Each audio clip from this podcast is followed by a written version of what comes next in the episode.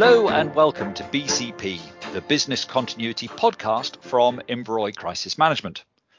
Today I'm joined by Kirsty Bremner, who is the manager of Inveroy Digital. In the normal structure of our podcast, we start by the idea of looking at what's caught our attention in the news over the last few weeks and what might that mean for the business continuity professional or the resilience professional or even just the business manager. We'll then take a small pause of a few seconds, and then I'll have a conversation with Kirsty about her role uh, within Inveroy and what that means and what it uh, has meant for her uh, within her career development as a resilience professional.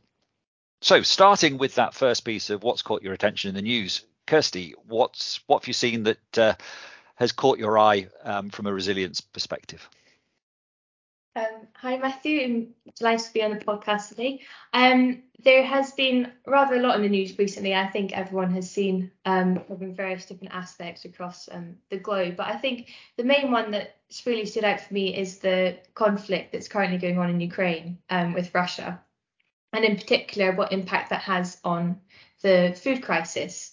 Um, as many of you know, um, the Ukraine um, have a big percentage of grain exports, particularly to Africa and the Middle East. Um, and I think it's really interesting to see how they're working with this um, currently and how how the conflict has impacted these exports to um, to these countries. I'm not sure what your thoughts are on that, Matthew, but the, the, the statistics I, I, are quite strong. Yeah, I think that's a really um, important point, and obviously our attention was caught with refugees in the early days of the crisis, and you know, the the horrific images that we see every night on the news of of of war. You know that that's what war is. It's death and destruction. Um, but I was fortunate to to have gone on a um, piece of work in Ukraine a few years ago now, and I remember driving past fields of sunflowers, and you know, it's now that you then go, oh, right, that's our sunflower oil. Um, you know, and if we're thinking that in the UK, what about all the other countries that they? I'm sure I read there are 25 million tons of grain that's waiting to be shipped. Well, that's a lot of grain, and and there are countries that are reliant on that. Um, and then the second order issue of well, who's planting next year's crop?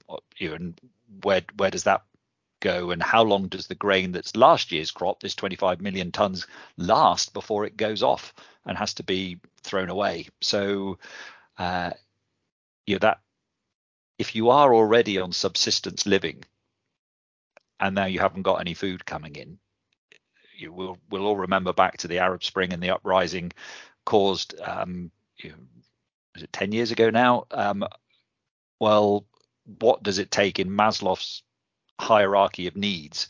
You know, food is the basic, isn't it? So if we can't get that right as a as a you know, the world food provision, um, everything else crumbles around our ears, doesn't it? And it, it's not just Russia, Ukraine that's um, impacted; it's everything. So, uh, no, interesting point, and and I guess that has a knock on even if you're a company in the UK or or you know, where there isn't an immediate impact because your supply chain might come from that. What what do you think? Yeah, no, definitely. It's it's that domino effect, isn't it, of how this one thing is then going to knock on different on different doors. So yeah, and I think the supply chain is is massive, and we saw it with the Suez Canal. I think that definitely raised a lot of people's awareness of supply chain issues and how important it is to have them to, to, to check them, audit them, and make sure you have backup plans in place.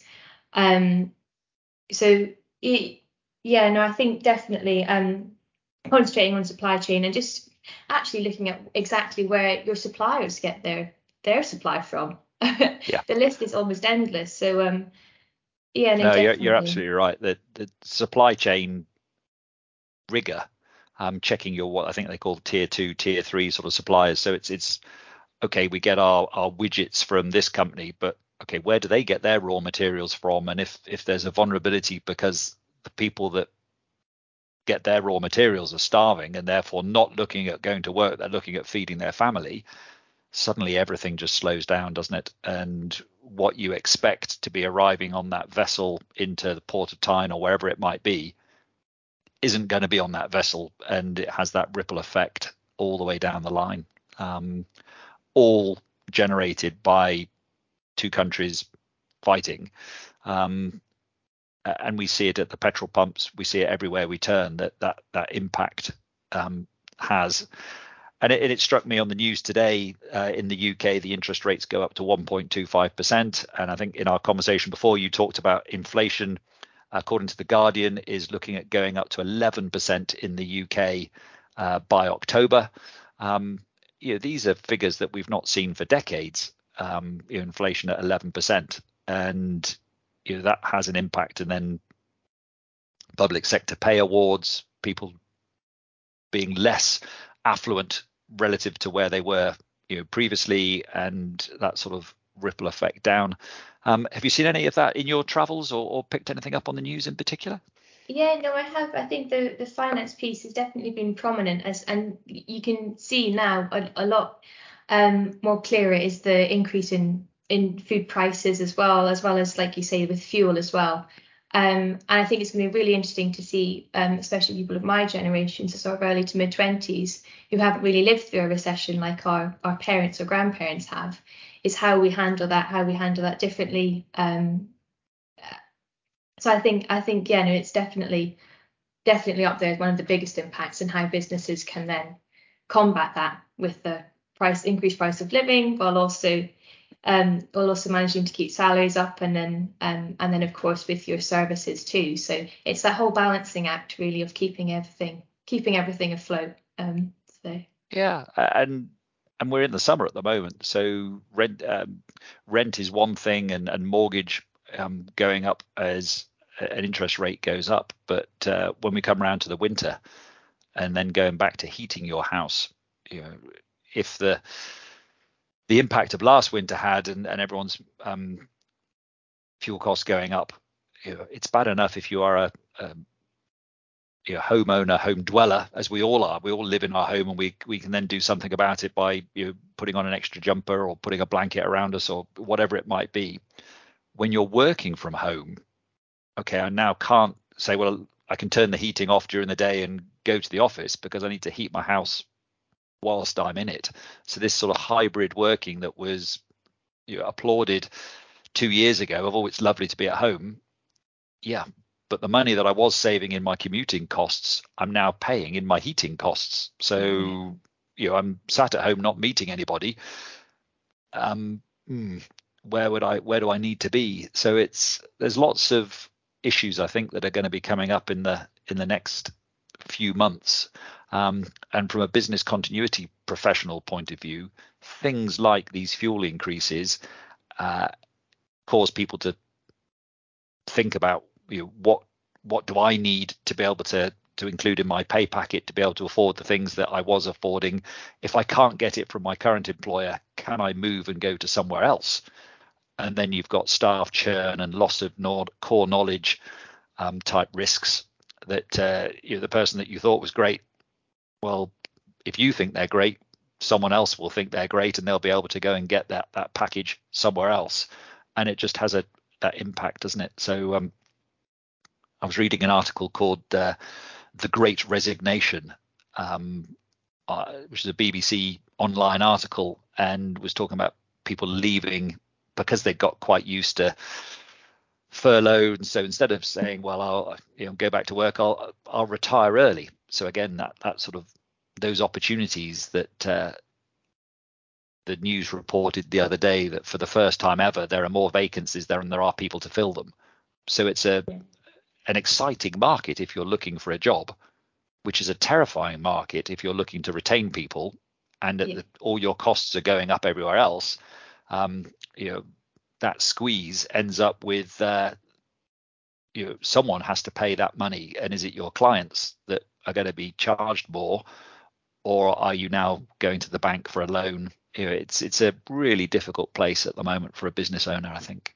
Yeah um, no definitely. yeah.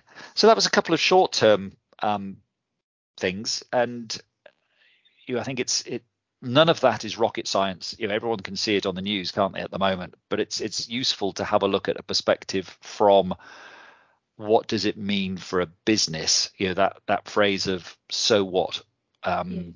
you know, is is quite important. Of all right, I do want my staff to come to work, but they now can't afford to.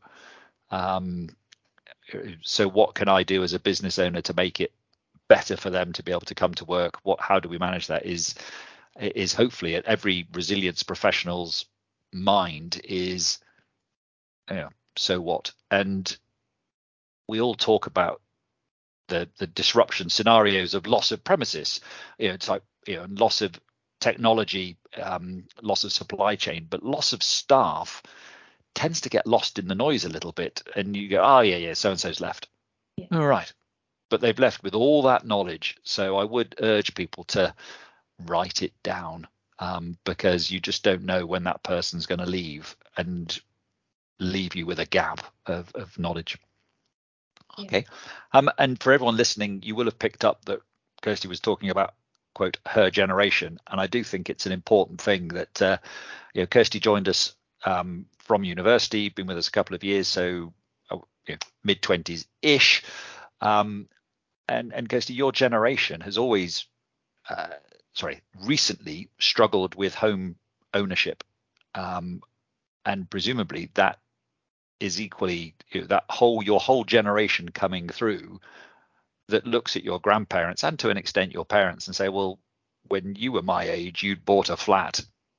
You know, is that the sort of thing that that does get discussed um, in in the bars and clubs that um, people are, are regretful, or do you think it's just accepted as one of those things?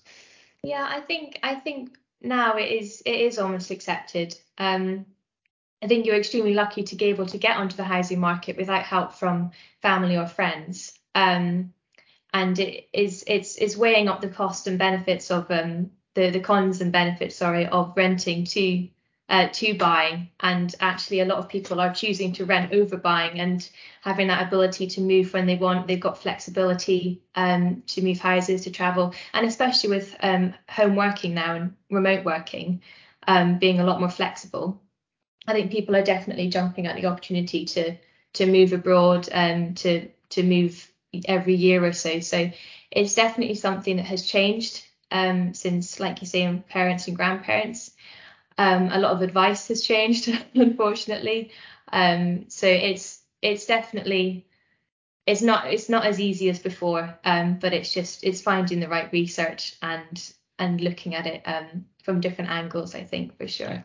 Um, but yeah. Uh, again, as a as a business owner, anyone listening or a departmental head, if your workforce is completely flexible because they're in rented property, well, you know, suddenly that means that they can up sticks and move with minimal impact, um, as opposed to if they own a property and they have roots in the community. It's much easier. Sorry, it's much more difficult for them to to change those roots because they are tied to you know, mortgages and and so on. So again, this whole sort of generational difficulty of getting on the housing market has an impact in in everything that we do. And you know from the individual's perspective obviously that's brilliant because we're flexible and we can move and and that um, uh, encourages mobility of workforce to go and look for jobs and and for the workforce to migrate to where the great greatest need is. Brilliant. But if you are the business owner no no i quite like the idea of you know the person i employ having s- some roots in the community because that suggests a longer term commitment. Um, yeah. And and the poor you know, recent graduates, you know, under 40s, if you like, you know, the prospect of getting on the housing market is, as you say, almost impossible. Um, which is just so so different to what it was. Mm-hmm. Okay, so really interesting conversation Kirsty, thanks for all of those those observations. Um, you know, we've only focused there on the immediate term, really. You know, all of those things are in the next month or two, or, or we're going through now. Um, obviously, war in Ukraine.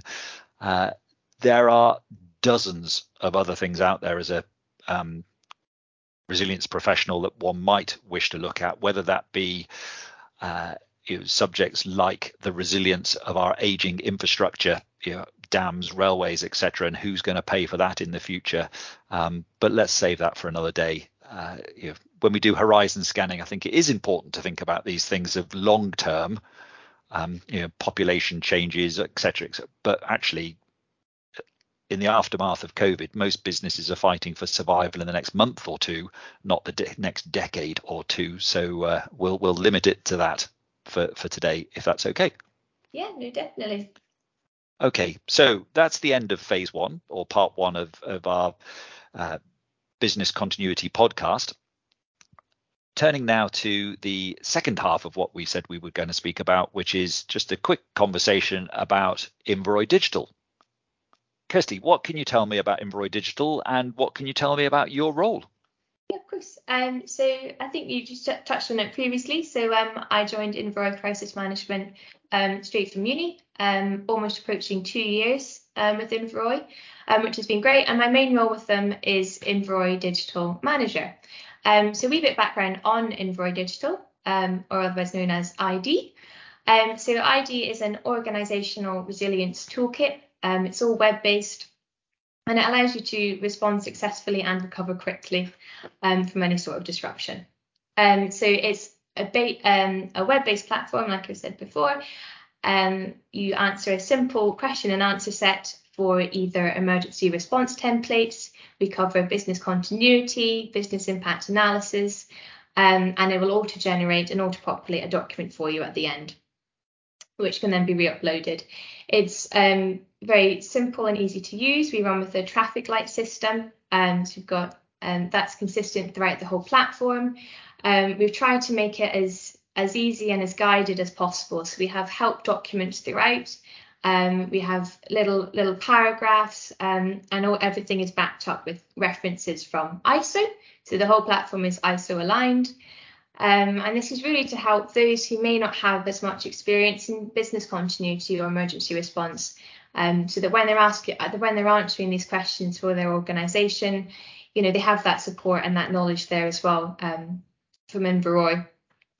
Um, we've okay, that that sounds as though it covers just about everything. Um, so let's just unpack some of those those things a little bit, if we may. Um, the idea of the help documents, uh, the from my experience of doing a, anything um, business continuity, there are some there's some jargon. Um, and previously we've tried to bust some jargon with RTOs and MTPDs and MBCOs and all these other things. Is that the sort of thing that we're talking about, or are we being more generic than that? Yeah, no, definitely. So we have um, sort of those that are less um, less in depth um, discussions and, and, explanations, and then we go into a few more detailed descriptions. So it really depends on what you're looking for, whether it's just a refresher or if you're starting from scratch and, like you say, you've got no idea what an RTO or anything like that could be. Um, but I mean, they're all based on all of Inveroy's experience. So there's about 300 years plus of combined expertise that have gone into constructing these question sets and also the help documents. So there's a lot of knowledge there um, that we've put in there for um, for us to pass on to those to those that are using the platform. Okay. Um, and have you had some success with the the, the toolkit so far, or or is it just literally in the um, the rollout phase? Where are you with the Inveroy Digital? Yes, so um, we've got one major um, major oil and gas client um, that are international um, that have been using the platform for their business continuity. Um, so we've gone through about 30 business impact analyses for them, as well as their overall um, business continuity plan for their organisation. So they had about two years worth of work that they'd done before, um, but they didn't really have um, enough to show for it. They'd had COVID, that they'd gone through other emergency response um, issues that had really taken taken priority over their BC. Um, but we managed to get all their um, BIAs and their BCP done in about three months. Um, so we really shortened down that time scale. Um, it was a lot cheaper for them having us use the platform. Um, and now it's all there for them to go into whenever they want. So their reviews, everything like that is all done on the platform. All the information's there, and they'll just simply log in check everything's up to date, make any relevant changes, um, and be ready to go for the next year. Okay, so, so you, have had a chance to prove prove the concept with uh, with a client. Um, so it's not just a, an idea; it's a proven yes. concept. Um, and presumably the client's happy. Yeah, no, definitely. Um, they've done a wonderful testimonial for us, which I'm sure you'll see on our website, etc. Um, so yeah, no, they they were really pleased with what we managed to achieve um, in such a short time period. So. No, that that sounds brilliant. So you've covered emergency response business continuity. Obviously, there are other aspects of resilience, and you called it a an organizational resilience toolkit. Um, are there other plans to to bring forward additional modules, or how's that going to work?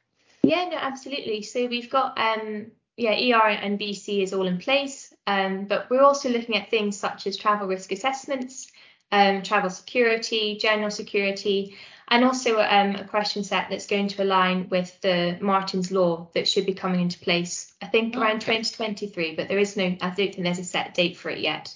Interesting. Um, so, um, sorry, Martyn's Law, just just remind our listeners, if you could, on the very short um, background for Martyn's Law. Why is that important? Yeah, of course. Uh, so Martyn's Law has come into place after an investigation from one of the parents of the of the victims of the Manchester bombing attacks. So it's been it's been run by them. They've headed it all up, and it's really to look at various counter-terrorism plans for venues that are over 200 200 people plus. Um, so it's looking at evacuation, what structures they have in place already, what improvements can be made, and it's going to be um, compulsory for all venues that, that reach wow. that requirement. So, um, so it's a so big you, task. So if you have a venue that's got a foot, you know, a maximum capacity of 200, you're going to need a counter-terrorism plan in order that you continue to have a license. Presumably, it's tied to um, fire licenses and all the rest of it. It's in the same way that if you want to have people in there, you need to do that. So we're both based in Edinburgh.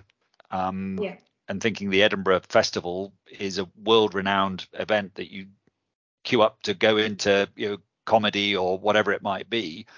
But those sorts of venues as well, is that it, it, pubs, clubs, everything is is it's yeah, not just no. a football stadium. It, it's clearly 200 is quite small.